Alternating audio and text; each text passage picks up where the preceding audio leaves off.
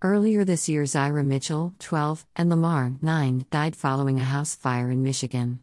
Now, their mother is pushing for an independent investigation after allegations that two Flint firefighters lied about searching the home for survivors, per an CNN report.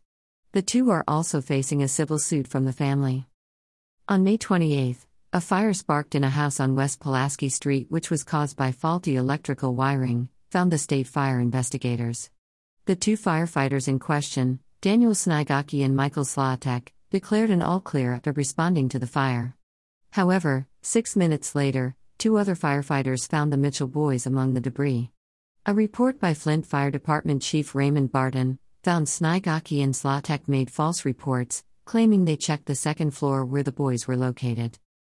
When the boys were found, they were taken to the hospital where they died of smoke inhalation. Read more about Barton's report from Live.com. Barden initially recommended that both firefighters be fired, a decision that was later overturned through what the fire chief has said was advisement with City Attorney William Kim, Human Resources Department Director Eddie Smith, and City Administrator Clyde Edwards.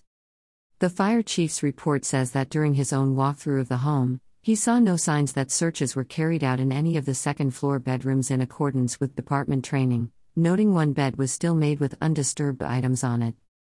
A representative of Flint Firefighters Local 352 has said the two men have been made scapegoats in the case even though they failed to search a small room on the second floor because of extreme heat and very low visibility.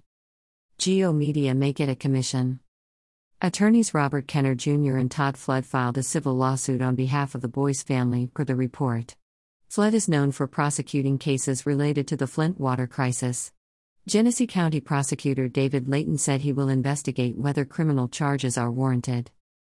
After the exposure of their sloppy actions, Snigocki resigned from his position and was put on unpaid two week suspension with additional training, for the CNN. Flint Mayor Sheldon Neeley advised the department not to terminate the firefighters, which Kenner blasted as a political strategy given Neeley's opposition in the mayoral race. Of course, politics would get in the way of accountability. Two innocent lives were lost, a tragedy that could have been prevented within just six minutes. As the firefighters get to walk free of criminal prosecution, the family of the Mitchell boys are left grieving and wondering why the people tasked with saving their lives chose not to.